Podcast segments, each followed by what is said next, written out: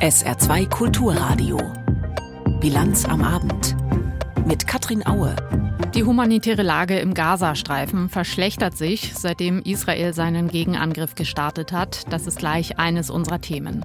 Außerdem berichten wir über die Rückholflüge für deutsche Staatsbürger aus Israel und über den neuen Bericht des saarländischen Verfassungsschutzes. Der sieht etwas weniger Rechtsextreme als im vergangenen Jahr. Dafür ist die Zahl der Straftaten aus dem Bereich gestiegen. Herzlich willkommen zur Bilanz am Abend. Auch heute mussten wieder viele Menschen in Israel in ihren Schutzräumen ausharren. Immer wieder gab es Raketenangriffe aus dem Gazastreifen. Währenddessen stehen an der Grenze zwischen Israel und dem Gazastreifen Panzer und Zehntausende israelische Soldaten für eine mögliche Bodenoffensive in Gaza bereit. Und die humanitäre Lage in dem Palästinensergebiet verschlechtert sich zusehends. Julio Segador berichtet. Es wird dunkel um den Gazastreifen, buchstäblich. Das einzige Kraftwerk in Gaza ist wegen Brennstoffmangel abgeschaltet worden.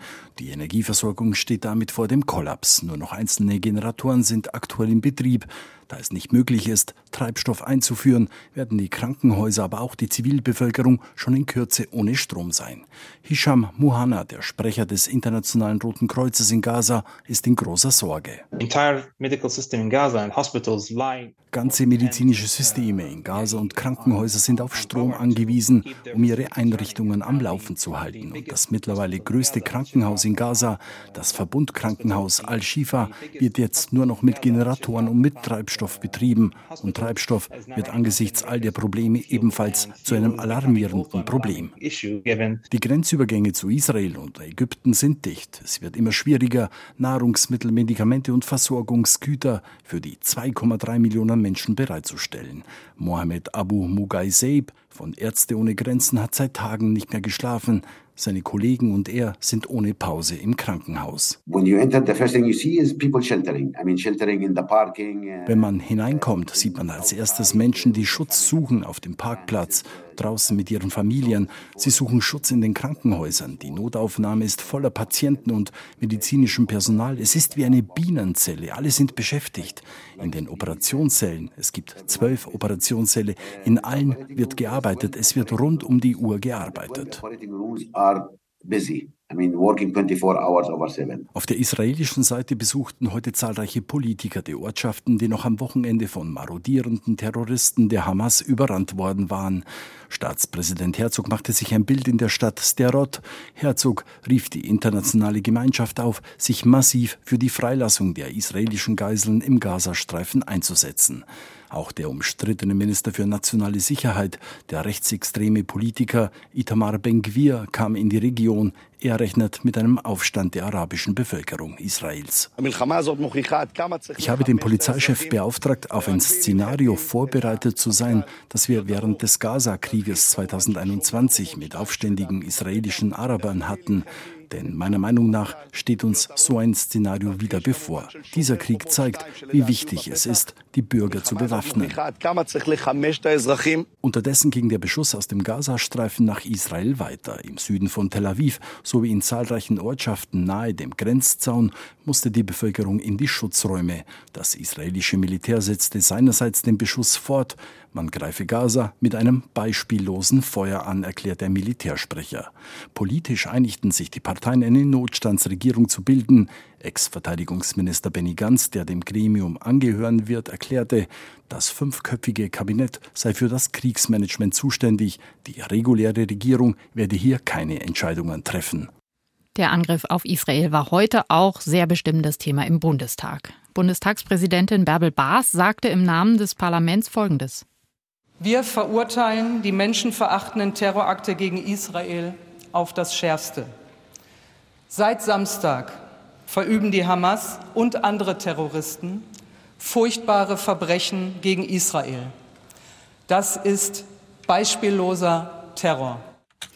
Im Anschluss gab es eine Schweigeminute, währenddessen auf der Ehrentribüne des Plenarsaals Bundespräsident Frank-Walter Steinmeier gemeinsam mit dem israelischen Botschafter in Deutschland Ron Prosor.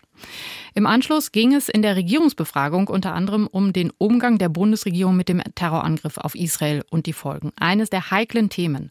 Warum hat es so lange gedauert, bis die mehreren tausend deutschen Staatsbürgerinnen und Staatsbürger, die Israel seit dem Wochenende verlassen wollen, zumindest schon mal einen Plan bekommen, wie sie das hinkriegen können, auszufliegen? Dazu Oliver Neuroth. Einige waren auf Klassenfahrt, andere nahmen an Austauschprogrammen teil. 17 deutsche Schulklassen befanden sich in den vergangenen Tagen in Israel. Sie seien inzwischen in Sicherheit, erklärt Bundesaußenministerin Annalena Baerbock im Bundestag. Die Schüler und Lehrer hätten das Land verlassen können. Jeder, der minderjährige Kinder hat, glaube ich, das Allerwichtigste ist, dass wir Eltern, die deren Kinder dort waren, unterstützen konnten. Das ging nur auf unterschiedlichen Wege, weil wir keine Direktverbindung hatten. Manche mit Bussen nach Jordanien von dort aus geflogen, andere über Island. Diesen ungewöhnlichen Weg hat eine Schülergruppe aus Kirchheim unter Teck in Baden-Württemberg genommen. Die isländische Regierung hatte einen Flug mit Iceland Air organisiert organisiert und es waren noch Plätze frei. Von Amman in Jordanien ging es für die Schüler mit dem Flieger nach Keflavik und von dort schließlich weiter nach Stuttgart. CDU-Außenpolitiker Roderich Kiesewetter hält solche Wege aktuell für zu kompliziert. Er hätte sich gewünscht, dass die Bundesregierung schneller agiert. Deutschland war wieder einmal zögerlich, währenddem die Schweiz, Polen, die Niederlande, auch Isländer ihre Leute bereits seit Sonntag und Montag rausgeflogen haben. Das Auswärtige Amt erst auf Druck und Anregung aus dem Parlament reagiert hat. Gestern am späten Abend wurde bekannt, dass die Lufthansa im Auftrag der Bundesregierung Sonderflüge von Israel nach Deutschland startet. Es geht um jeweils vier Verbindungen morgen und am Freitag. Für Baerbock ist das schnell genug. Sie sieht keine Versäumnisse und stellt klar, man konnte kommerziell über andere Länder in den letzten Tagen ausfliegen. Wie die Schülergruppe aus Baden-Württemberg. Auch andere Bundesbürger konnten Umsteigeflüge buchen, sagt die Außenministerin.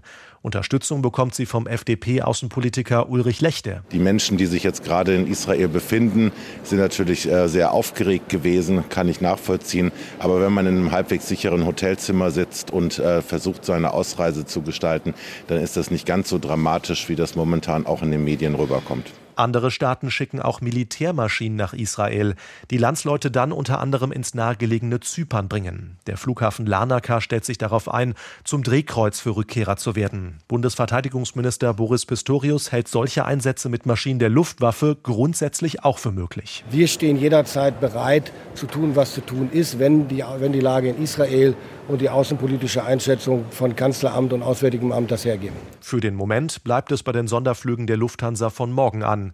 Wer sich als deutscher Staatsbürger in Israel auf der sogenannten Elefantliste des Auswärtigen Amtes eingetragen hat, soll alle nötigen Informationen zu den Flügen bekommen und zu den Buchungsmöglichkeiten. Bisher hält sich das Ministerium mit Informationen an die Öffentlichkeit zurück.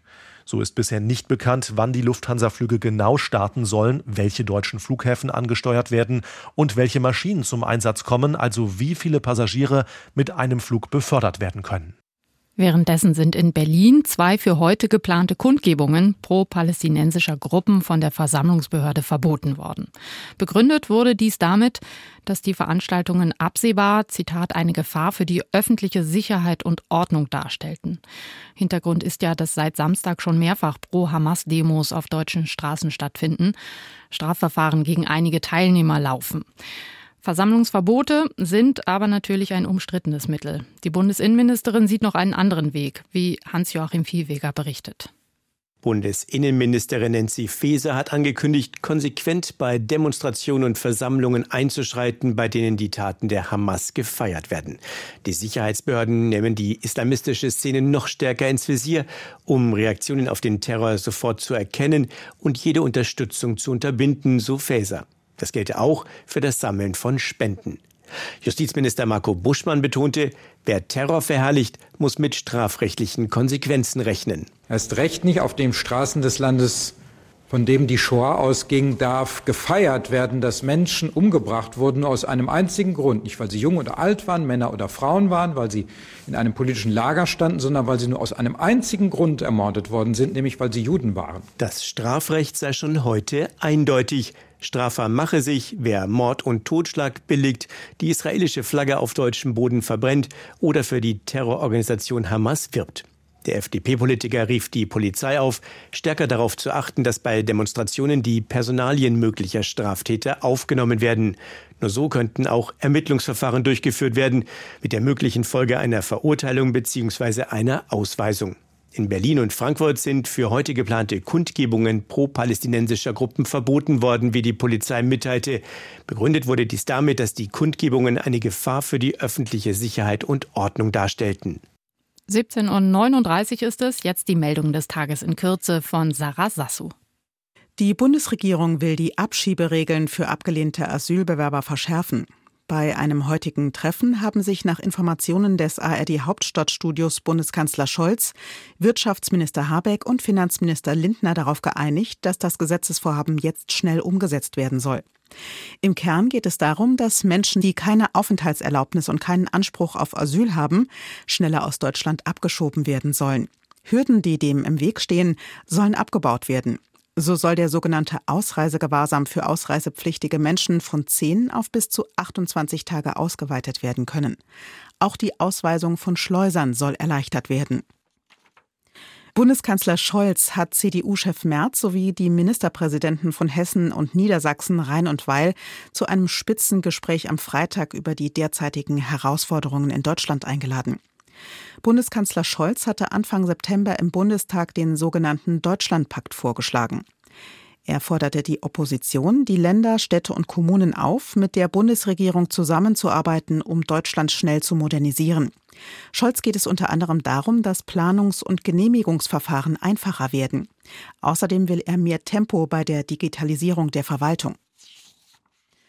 Die Gewerkschaften wollen für die rund 1,1 Millionen Beschäftigten der Länder 10,5 Prozent mehr Lohn.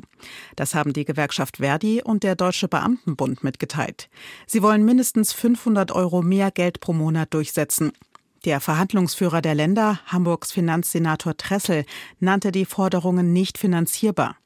Die Forderung bedeute unter Einbeziehung der Beamten eine Summe von 19 Milliarden Euro.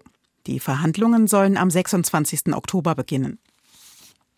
Elf Tage nach der Parlamentswahl in der Slowakei haben sich zwei sozialdemokratische Parteien und eine nationalistische auf die Bildung einer Dreierkoalition geeinigt. Die drei Parteichefs unterzeichneten eine Vereinbarung. Demnach wird der linksnationale ehemalige Langzeitregierungschef Robert Fico erneut Ministerpräsident. Peter Pellegrini, der Chef der liberalen Sozialdemokraten, übernimmt die Funktion des Parlamentspräsidenten. Kleinster Koalitionspartner wird die pro-russische slowakische Nationalpartei SNS. Der Entsorgungsverband Saar hat heute auf der Verbandsversammlung den Jahresabschluss 2022 gebilligt. Demnach ist der EVS finanziell gut aufgestellt. Der Vorstand hat auch einen Ausblick auf die Entwicklung der Gebühren im Saarland gegeben. Für die Abfallentsorgung zahlen die EVS-Kunden im nächsten Jahr voraussichtlich nicht mehr als jetzt. Die Abwassergebühren sollen dagegen um rund 21,5 Cent erhöht werden. Das sind fast 7 Prozent mehr.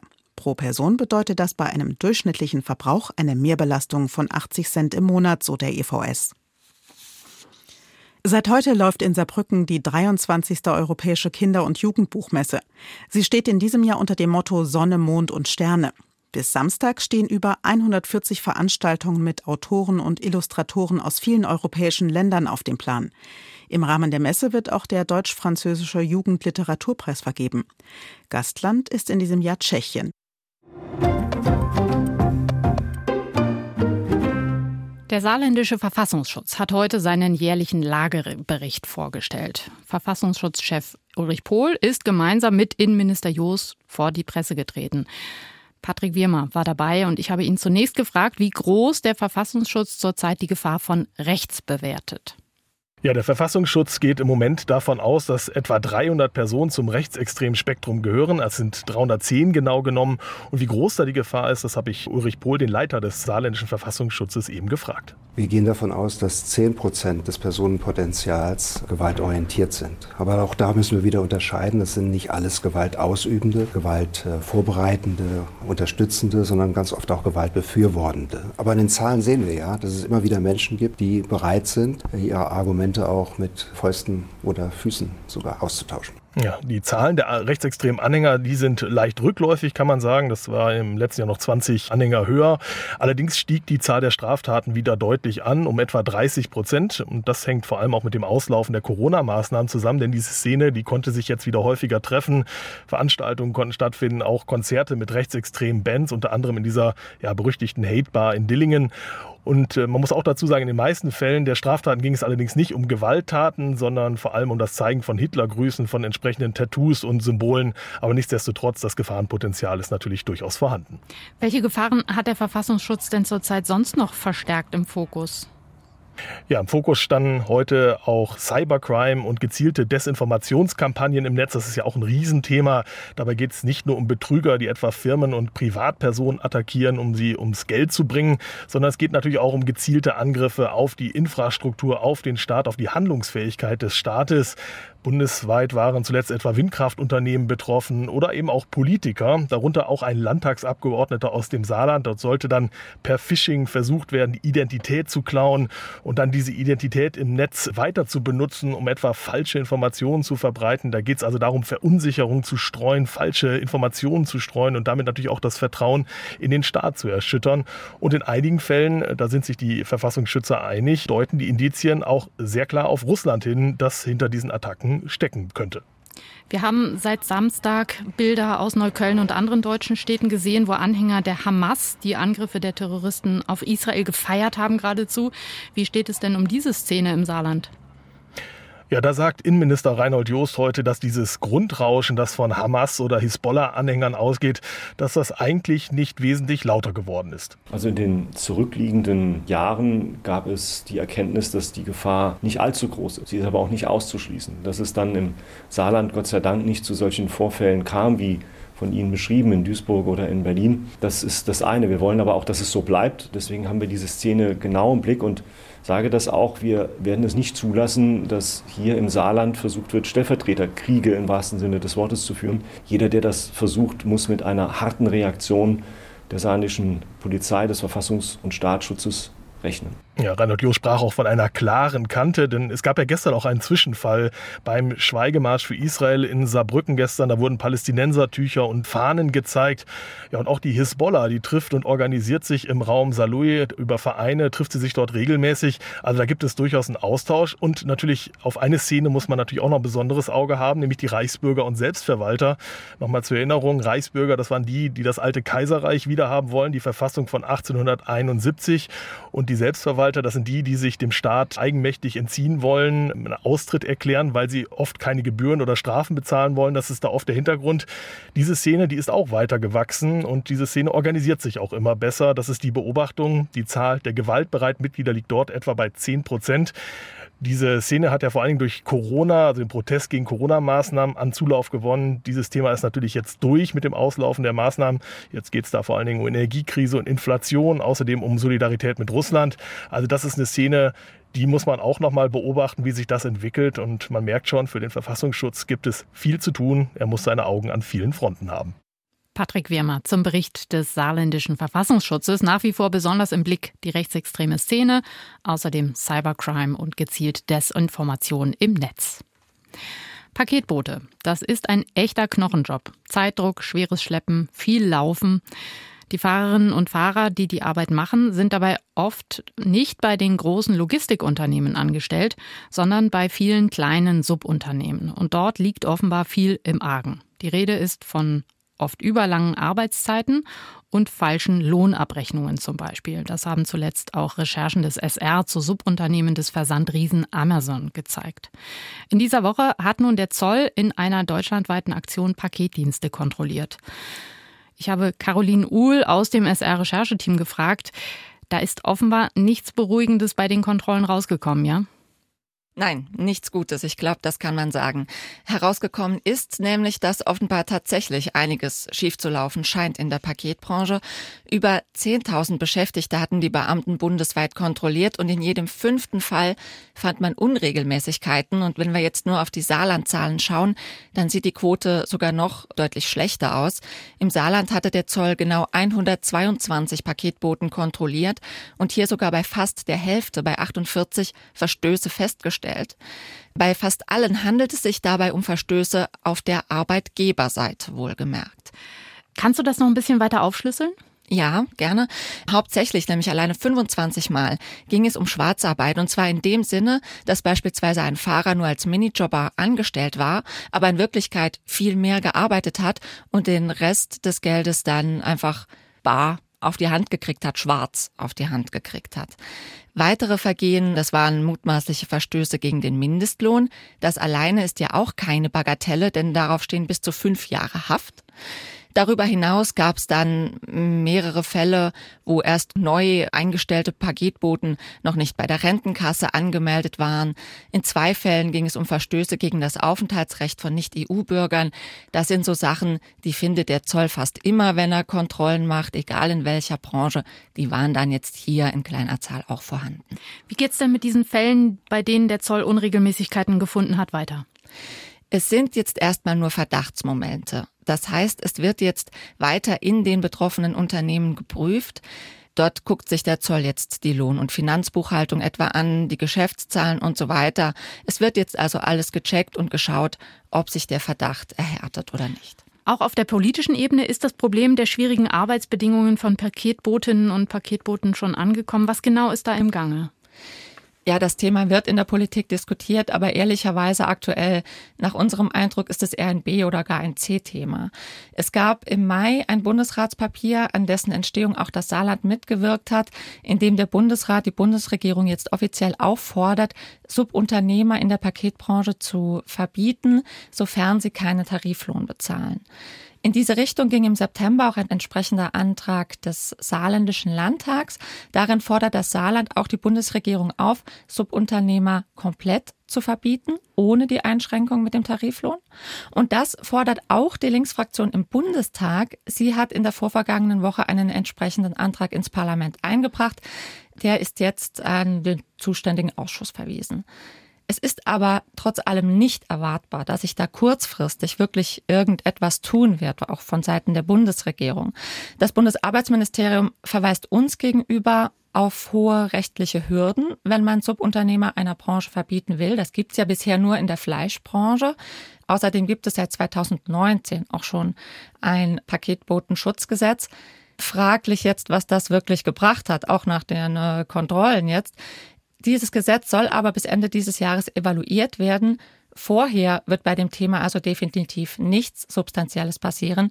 Und wenn dann evaluiert ist, muss man auch mal warten, was passiert, denn es zeichnet sich jetzt schon ab, dass auch innerhalb der Ampelkoalition das Thema nicht einheitlich gesehen wird. Die FDP-Fraktion hat im Bundestag schon sehr deutlich zum Ausdruck gebracht, dass sie überhaupt nichts von einem Verbot der Subunternehmer hält. Caroline Uhl aus dem SR-Rechercheteam über Missstände in der Paketbranche. Gestern hatte der Internationale Währungsfonds keine guten Nachrichten im Gepäck. Deutschland befinde sich in einer Rezession. Für ganz 2023 erwartet der IWF einen Rückgang der deutschen Wirtschaftsleistung um 0,5 Prozent. Heute hatte der Bundeswirtschaftsminister ganz Ähnliches zu vermelden, als er die sogenannte Herbstprojektion vorgestellt hat. Martin Polanski berichtet. Wirtschaftsminister Robert Habeck äußert sich zurückhaltend beim Blick auf die Herbstprojektion der Bundesregierung. Die ökonomischen Rahmendaten, die die Institute noch Anfang des Jahres angenommen haben, haben sich als deutlich schlechter erwiesen. Wir haben ein ökonomisch herausforderndstes Jahr in einer herausforderndsten Zeit. Wir haben eine Bodenbildung erreicht. Wir verlassen das Tal und dann geht es wieder aufwärts. Jetzt rechnet auch die Bundesregierung für dieses Jahr mit einer schrumpfenden Wirtschaft. Das Bruttoinlandsprodukt geht demnach um 0,4 Prozent zurück. Das heißt, 2023 dürfte im Zeichen einer Rezession stehen. Im kommenden Jahr soll die Wirtschaft dann wieder langsam wachsen, um 1,3 Prozent, so die Prognose. Deutschland leide als energieabhängige Exportnation in besonderem Maße unter der weltweit schwachen Wirtschaft und dem Krieg in Europa, sagt Habeck. Das, was wir im Jahr 23 erleben mussten, ist ursächlich noch immer mit dem Angriffskrieg von Wladimir Putin verbunden. Den hohen Energiepreisen durch das Fehlen des russischen Gases, das ersetzt werden muss, durch gestörte Weltmarktbeziehungen, durch hohe Inflation, die mit hohen Zinsen bekämpft wurden von der EZB mit einem steilen Anstieg beantwortet, um sie wieder runterzubringen. All das geht letztlich zurück auf den Angriffskrieg von Wladimir Putin auf die Ukraine. Gestern hatte auch der Internationale Währungsfonds die Zahlen nach unten korrigiert und eine Rezession für Deutschland in diesem Jahr prognostiziert. Deutschland ist damit das Schlusslicht unter den Industrieländern. Bemerkenswert ist, dass der IWF auch im kommenden Jahr eine vergleichsweise hohe Inflation erwartet. Demnach könnten die Preise um 3,5 Prozent ansteigen. Die Bundesregierung geht dagegen von nur 2,6 Prozent aus. Die Inflation sei seit dem Sommer bereits merklich gefallen, so die Begründung, und die EZB sorge mit den stark steigenden Zinsen dafür, dass der Preisanstieg absehbar deutlich zurückgehe. Hoffnung der Bundesregierung, mit weniger Inflation werde auch die Konsumfreude wieder steigen, was im kommenden Jahr dann für ein leichtes Wachstum sorgen werde. Aber Wirtschaftsminister Habeck weiß, die Stimmung im Land ist eher schlecht, das Vertrauen in die Regierung derzeit gering. Wir wissen ja, wo wir stehen. Also wer, wer total naiv und man muss ja so blind und taub sein, wenn alle Freudentaumeln durch die Gegend laufen und sagen, das, Jan, das Land beklatscht die Ampelregierung no matter what. Natürlich wissen wir, wie die Stimmung im Land ist und wie die ähm, wie die Sichtweise auf die Regierung ist. Deshalb werde das Dreierbündnis nun verstärkt die Wachstumsprobleme angehen, so Habeck, durch Bürokratieabbau, Planungsbeschleunigung und Maßnahmen gegen den Fachkräftemangel. Die schrumpfende Wirtschaft dürfte sich auch auf die derzeit laufenden Haushaltsberatungen auswirken, durch sinkende Steuereinnahmen und höhere Sozialausgaben. Gleichzeitig sorgt die sogenannte Konjunkturkomponente der Schuldenbremse dafür, dass der Bund voraussichtlich mehr Kredite aufnehmen darf. Die Rezession dürfte unterm Strich also etwas mehr Spielräume schaffen, wenn es darum geht, die Zusatzkosten über neue Schulden abzufedern. Wie leicht kritische Infrastruktur zu beschädigen ist und welche dramatischen Folgen das haben kann, das wissen wir spätestens seit dem Angriff auf die Gaspipelines Nord Stream 1 und 2. Nun ist seit Sonntagmorgen eine weitere wichtige Gasröhre in der Ostsee leckgeschlagen. Balti Connector heißt sie. Sie verbindet Estland und Finnland. Auch hier steht Beschädigung durch Dritte im Raum. Julia Weschenbach. Steckt Sabotage dahinter? Diese Frage treibt Finnland und Estland nach dem Gasleck in der Ostsee-Pipeline Baltic Connector um. Die Ermittlungen der Behörden stehen noch ganz am Anfang, doch Seismologen haben eine Erschütterung in der Nähe der Gasleitung gemessen. Allerdings nur eine kleine, wie Björn Lund, Seismologe an der Universität Uppsala, erklärt. Die Größenordnung entspricht circa der Stärke 1 auf der Richterskala. Das ist etwa 30 mal geringer als bei den Sprengungen an den Nord Stream-Leitungen. Was dafür verantwortlich ist, ist unklar. Sicher ist nur, dass es einen Schaden an der Leitung am Meeresgrund gibt, die Finnland und Estland verbindet. Höchstwahrscheinlich herbeigeführt durch Fremdeinwirken. Die finnische Regierung will keinen Schuldigen benennen. Zu dünn ist die Faktenlage bislang. Doch Charlie Salonius Pasternak, Forscher am finnischen Institut für Außenpolitik, äußert sich weniger zurückhaltend. Die Liste der Staaten in unserer Region, die Möglichkeit, Motiv und Fähigkeit haben, so etwas durchzuführen und von denen wir wissen, dass sie die Energieinfrastruktur unter Wasser kartiert haben, die ist ziemlich kurz. Da gibt es nur Russland. Laut der finnischen Zeitung Helsinki Helsinki Sanomat soll sich ein russisches Schiff am Wochenende nahe der Gasleitung befunden haben. Moskau hatte den NATO-Beitritt Finnlands im April als Provokation empfunden und eine Reaktion angekündigt. Finnlands Regierungschef Petteri Orpo warnte nach dem Leck aber vor voreiligen Schlüssen. Nach Einschätzung norwegischer Seismologen könnte auch ein Schiffsanker die Gasleitung gestreift und die Erschütterung so verursacht haben. Ave Mjelva vom Forschungsinstitut Norsa sagt, uh, uh, wir untersuchen gerade, wie sich die Erschütterung erklären lassen könnte. Der Schaden könnte sowohl durch eine mechanische Kollision als auch durch eine Explosion verursacht worden sein. Die Ermittlungen zu dem Vorfall in Finnland und Estland will auch die NATO unterstützen. Generalsekretär Jens Stoltenberg sagte am Rande eines Treffens der NATO-Verteidigungsminister in Brüssel, wenn sich herausstellt, dass es eine absichtliche Attacke auf kritische Infrastruktur der NATO war, dann würde das eine geeinte und entschiedene Antwort der NATO nach sich ziehen. Die Untersuchungen zu dem Leck könnten allerdings nach Einschätzung von Betreibern und Behörden noch lange andauern. Axel Wernhoff, NATO-Botschafter in Schweden, mahnte nach dem Vorfall an, die Infrastruktur in der Ostsee besser zu schützen. Wernhoff sagte im schwedischen Radio, es gibt eine große Anzahl an Pipelines, Fieber und Stromkabeln in der Ost- und Nordsee. Dieser Vorfall offenbart die Verletzlichkeit der kritischen Infrastruktur. Die Frage steht auf der Agenda der NATO und auch, wie man diese Infrastruktur schützt. Falls das überhaupt möglich ist, fügt Wernhoff hinzu, denn auch wenn sie nur ein kleines Binnenmeer ist, um sie ständig komplett zu überwachen, ist die Ostsee zu groß. Zum Wetter im Saarland. Noch ist es relativ sonnig, aber im Laufe des Abends ziehen Wolken auf und es bleibt aber auch über Nacht wohl trocken. Morgen viele Wolken, ab dem Mittag setzt Regen ein. Die Höchstwerte morgen 16 Grad in Sitzerath und 20 Grad in Rheinheim. Am Freitag mal wolkig, aber oft auch sonnig und dabei trocken. Und es wird wieder wärmer, also viel zu warm für diese Jahreszeit. 22 bis 26 Grad maximal.